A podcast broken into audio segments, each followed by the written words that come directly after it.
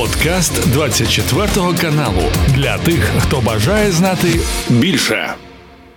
Сергій Гайдай разом із нами, екс-голова Луганської ОВА. Пане Сергію, вітаємо вас. Слава Україні! Вітаю, героям слава! Бачимо, що активізовуються окупанти у своїх репресивних діях щодо населення, яке змушене терпіти їхню присутність на Луганщині. Зокрема, от чому власне нав'язують ці паспорти вже, скажімо так, наймолодшій категорії населення, кому можна такий документ е, з дозволу сказати документ так видати, і чому вчепилися саме вже до підлітків окупанти? Ну з одного боку, паспортизація. Е швидко набирає обертів, тому що їм треба встигнути до виборів, е, все ж таки показати не зовсім намальовані е, якісь цифри е, підтримки Путіна, а ще й все ж таки аргументовано з фактами того, що такі люди існують. Це з одного боку, з іншого боку, все, що стосується підлітків, то на жаль, якраз найстрашніше, що можемо тільки уявити собі, тобто підготовку. Е, переліка е, тих підлітків, яких там е, після досягнення певного мобілізаційного віку одразу їх будуть забирати і відправляти на фронти, то так це є насправді на жаль, така тенденція зараз просувається саме з боку Російської Федерації.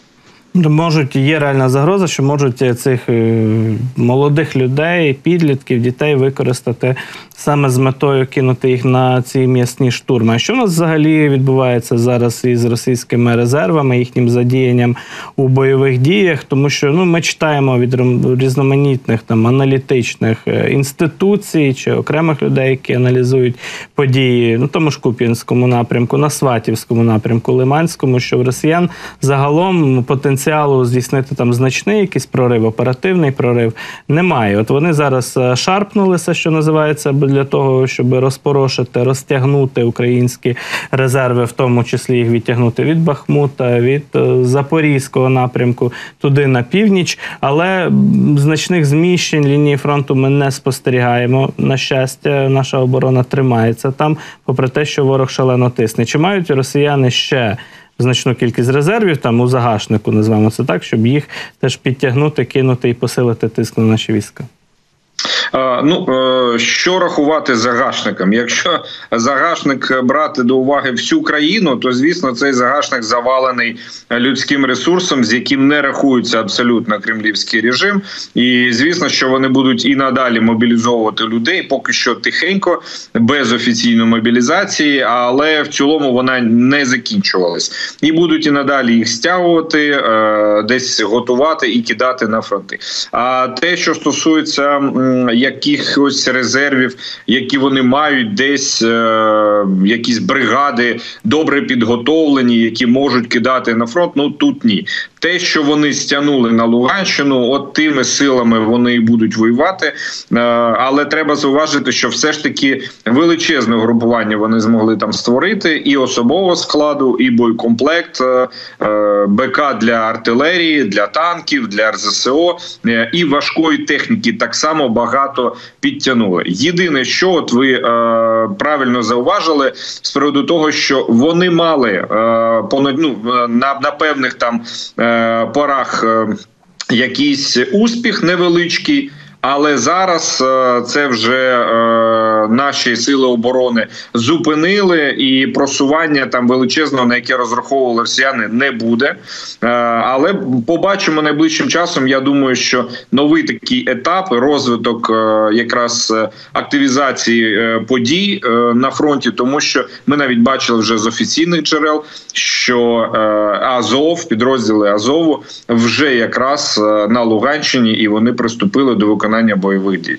Ну, так, справді про це повідомив е, виконувач обов'язків директора департаменту планування застосування головного управління Нацгвардії України, полковник Микола Оршалович. Тому ми тут е, не розголошуємо якихось таємниць, на якому напрямку перебуває легендарна бригада Азов або її підрозділи. Йдеться про Лиманський напрямок. Там останнім часом було дуже складно. Росіяни намагалися просунутися в районі річки Сіверський Донець біля Діброви. Там і прорватися у сусідню Донеччину на Ямпіль на Лиман. Їм це не вдалося, але зараз і біля Білогорівки на Луганщині, біля Лисичанська непроста ситуація. І от е, в лісах Серебрянського лісництва біля Креміної дуже складна ситуація, де ворог продовжує свій натиск. От появу Азову на цьому напрямку ви з чим пов'язуєте? З метою з нашого боку стабілізувати там ситуацію, підсилити цей напрямок справді такими дуже боєздатними підрозділами і змінити хід подій там, чому саме Лиманський напрямок? Я думаю, так справа в тому, що росіяни е, кинули дійсно величезне угрупування на Луганщину. В них е, були певні успіхи. Вони не стратегічні, не критичні для нас, але все ж таки е, треба відзначити, що певні успіхи є. Якщо в них є, хоча б невеликий успіх, хоча б вони там зайшли в ту саму Куземівку, яку вже самі декілька разів знищували, то вони це ну для себе вважають за таким величезним успіхом і намагаються далі розвивати, тому і підкидують туди все більше особового складу і техніки. Тому з нашого боку і йде таке підсилення. Е, ми всі чітко розуміємо, що Азов це одна з тих бригад, яка максимально підготовлена, максимальний досвід має, е, добре укомплектована, е, воює чітко, грамотно, злагоджена. Тому ми на цьому напрямку побачимо зараз розвиток такої ну великої фази активності, фази бойових дій. Чому тому, що це вже е, як ми вже сказали, що не секрет ні для нас, ні для ворога, звісно, е, де буде цей підрозділ. В цей підрозділ е, з одного боку добре підготовлений, укомплектований, але з іншого боку, і для росіян як червона ганчірка. Це подразник, і для них це принципово там максимальне наносити враження. Тому я думаю, що от якраз на цьому напрямку активна фаза бойових дій буде от найближчим часом розвиватись дуже стрімко. Якщо повертатися так знову ж таки до Луганщини, то буквально нещодавно наш генеральний штаб е, звітував про те, що саме на Луганщині дуже різко зросла кількість поранених окупантів. І, от, наприклад, нещодавно 500 е, поранених доставили в Білгород. З чим пов'язана, по перше, така активність того, що їх так багато поранених, чи це якісь свіжо мобілізовані, чи це просто через інтенсивність бойових дій? І знову ж таки, що відбувається у тилу в окупантів? Чи присутні там якісь панічні настрої стосовно, наприклад, мобілізації, чи ні? Ну тут е, треба говорити про цілий комплекс факторів. Це і те, що все ж таки артилерія паритетно використовується і нашими силами оборони. Це і те, що мобілізовані, як би їх не готували добре, а їх не дуже добре готують. В них немає часу на добру підготовку. То ті мобілізовані вони біжуть. А коли біжуть під обстрілами, ну це найбільша кількість загиблих чи поранених. Плюс е, не треба забувати про те, що ця ділянка е, Луганщини, на якій зараз проходять активна фаза бойових дій, ну вона максимально замінована. Е, навіть я думаю, що на всій планеті зараз нема такої частини, такої території, щоб на на такій невеличкій ділянці було найбільша кількість мін, фугасів, нерозірваної БК. Це все якраз е, працює на не на руку ворогу, тому і йдуть в них такі от е, поранені. Ну і плюс, що стосується настроїв. Ну а які можуть бути настрої, як е, якщо вони бачать навіть не десятки, а сотні поранених, яких е, повинні ввести через всю область, бо всі лікарні більш-менш е, спроможні прийняти і зробити нормальне якесь медичне обслуговування для поранених, вони знаходяться в Луганську, бо вони покрали повністю все з наших лікарень на окупованій частині Луганської області все звезли в Луганськ безпосередньо, і поки навіть туди довозять поранених, то вони вже зі статусу трьохсотих вже набувають статусу 200. Е, ну, це це дуже приємно чути, що поки їх тільки довезли, то вони вже от бачите стоять двохсотими. Але знаємо також, що на тимчасово окупованих територіях е, останнім часом дуже посилилися партизанські рухи, так і окупанти також це відчувають. Чи можемо ми говорити так е, про Луганщину? Тому що попередньо також наш генштаб нещодавно попер... говорив про те, що от шукає Росгвардія на Луганщині навіть дезертирів. Все ж таки відчувають вони вже не так себе безпечно, як раніше там. Ну на Луганщині з перших днів в принципі партизанський рух не зупинявся. Партизани працювали і можемо згадати багато фактів. Це і підриви колаборантів, це і розклівання листівок, це і спалення розподільчих шаф на залізничній колі, і багато інших прикладів є, які показують саме те, що партизанський рух працює. Плюс дуже багато якраз ем, е, російсько-окупаційні війська застосовують ну таких каральних заходів по е, тимчасово окупованим населеним пунктам, тому що вони розуміють, що е, та бавовна, яка чітко відбувається там, де треба, на складах, в казармах, штабах, то вона ну не просто так там з'являється. Хтось такі інформацію чітку дає. Тому іноді навіть показові захоплення людей роблять або заїжджають населений пункт і так знаєте колективну відповідальність застосовують. Тобто 10-15 людей забирають, вивозять десь на підвали е, в Луганськ, а далі вже застосовують там фізичні, психологічні тортури до них.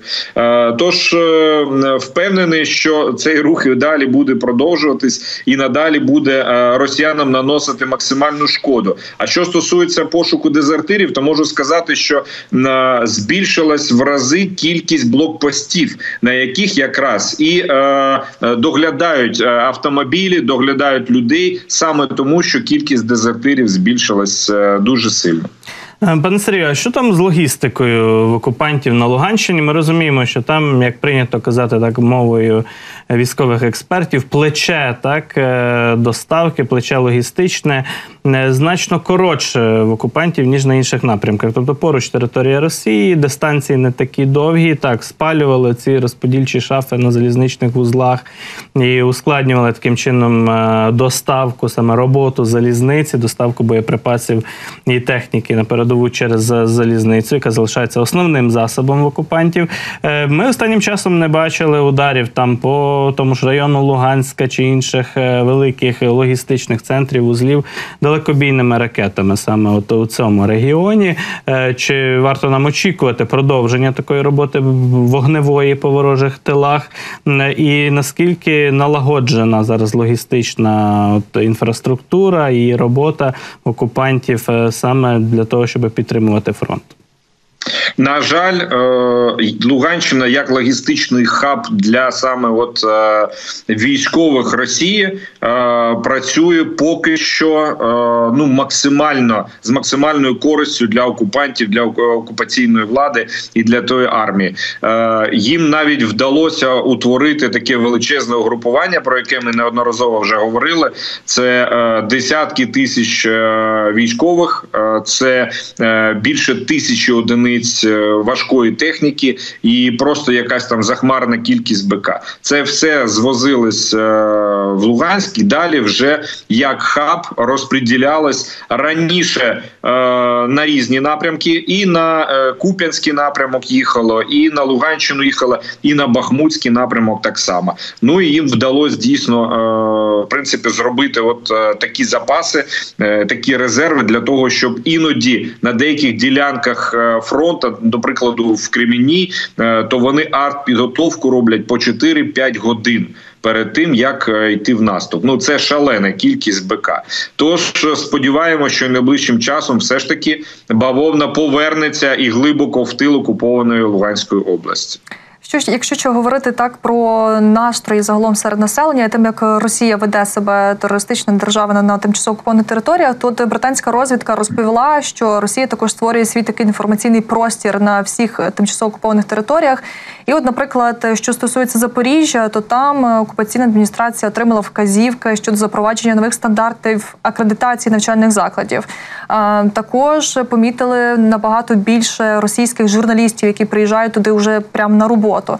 І, от, наприклад, також інформація від британської розвідки, що з 1 вересня в школах окупованих регіонів е, будуть з'являтися нові підручники з історії Росії. Можемо лише уявити, що там буде написано. Нещодавно ми один з таких бачили, де вони власне возвеличують якраз агресію проти України, називаючи її спеціальною воєнною операцією, і це все інше. Е, чи фіксується щось таке схоже на Луганщині, і як от Росія тут впроваджує свій такий прокремлівський інформаційний простір? Е, ну, перші кроки вони робили одразу після е, окупації, після того як заходили в е, на деякі території Луганської області, то вони не відновлювали там водопостачання чи медичне забезпечення. Вони одразу підключали російське телебачення там, де неможливо було провести поновити в багатоповерхівках е, для початку цей е, там кабельне телебачення чи е, супутникове, то вони просто завозили вантажівки з величезними моніторами і постійно показували там Раша ТВ. Ну тобто, це була постійна от така от пропаганда.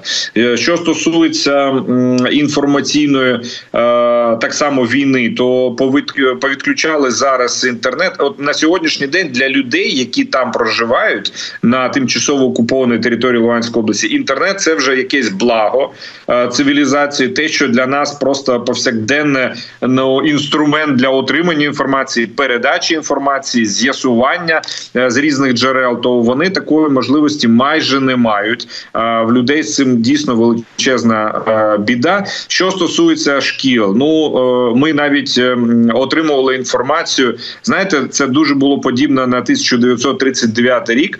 Е, ми можемо зараз дивитись деякі там документальні кадри, як е, Нацисти спалюють е, книжки. Так, от така сама ситуація була і по школах. Е, шкільні бібліотеки е, вони були спустошені, тому що забирали книжки, які були надруковані українською мовою, та навіть російською мовою, якщо мова йшла про Україну незалежно в цілому, і це все просто спалювалось навіть на подвір'ях шкіл. Що буде з 1 вересня? Ми побачимо, тому що тут ще інша проблема.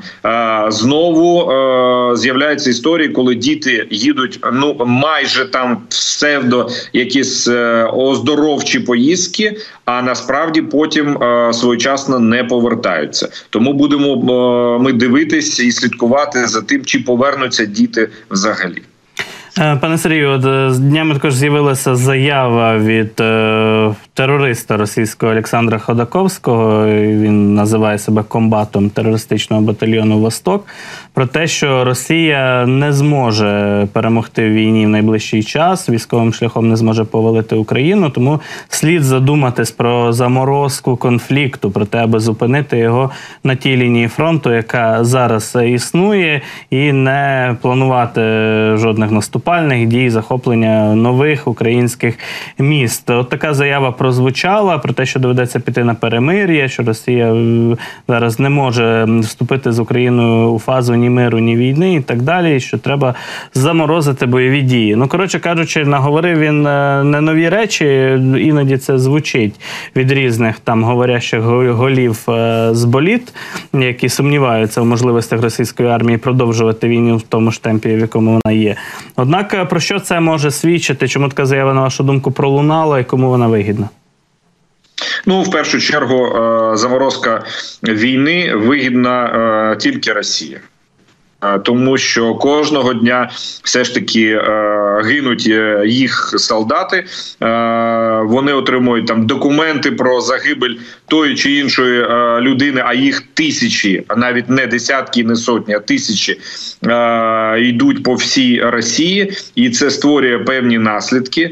Плюс давайте не будемо забувати про те, що все ж таки санкції не на 100%, але вони добре працюють, і удар по російській економіці він достатньо потужний. Тільки давайте е, звернемо увагу на те, що коїться зараз з їх е, рублем дерев'яним.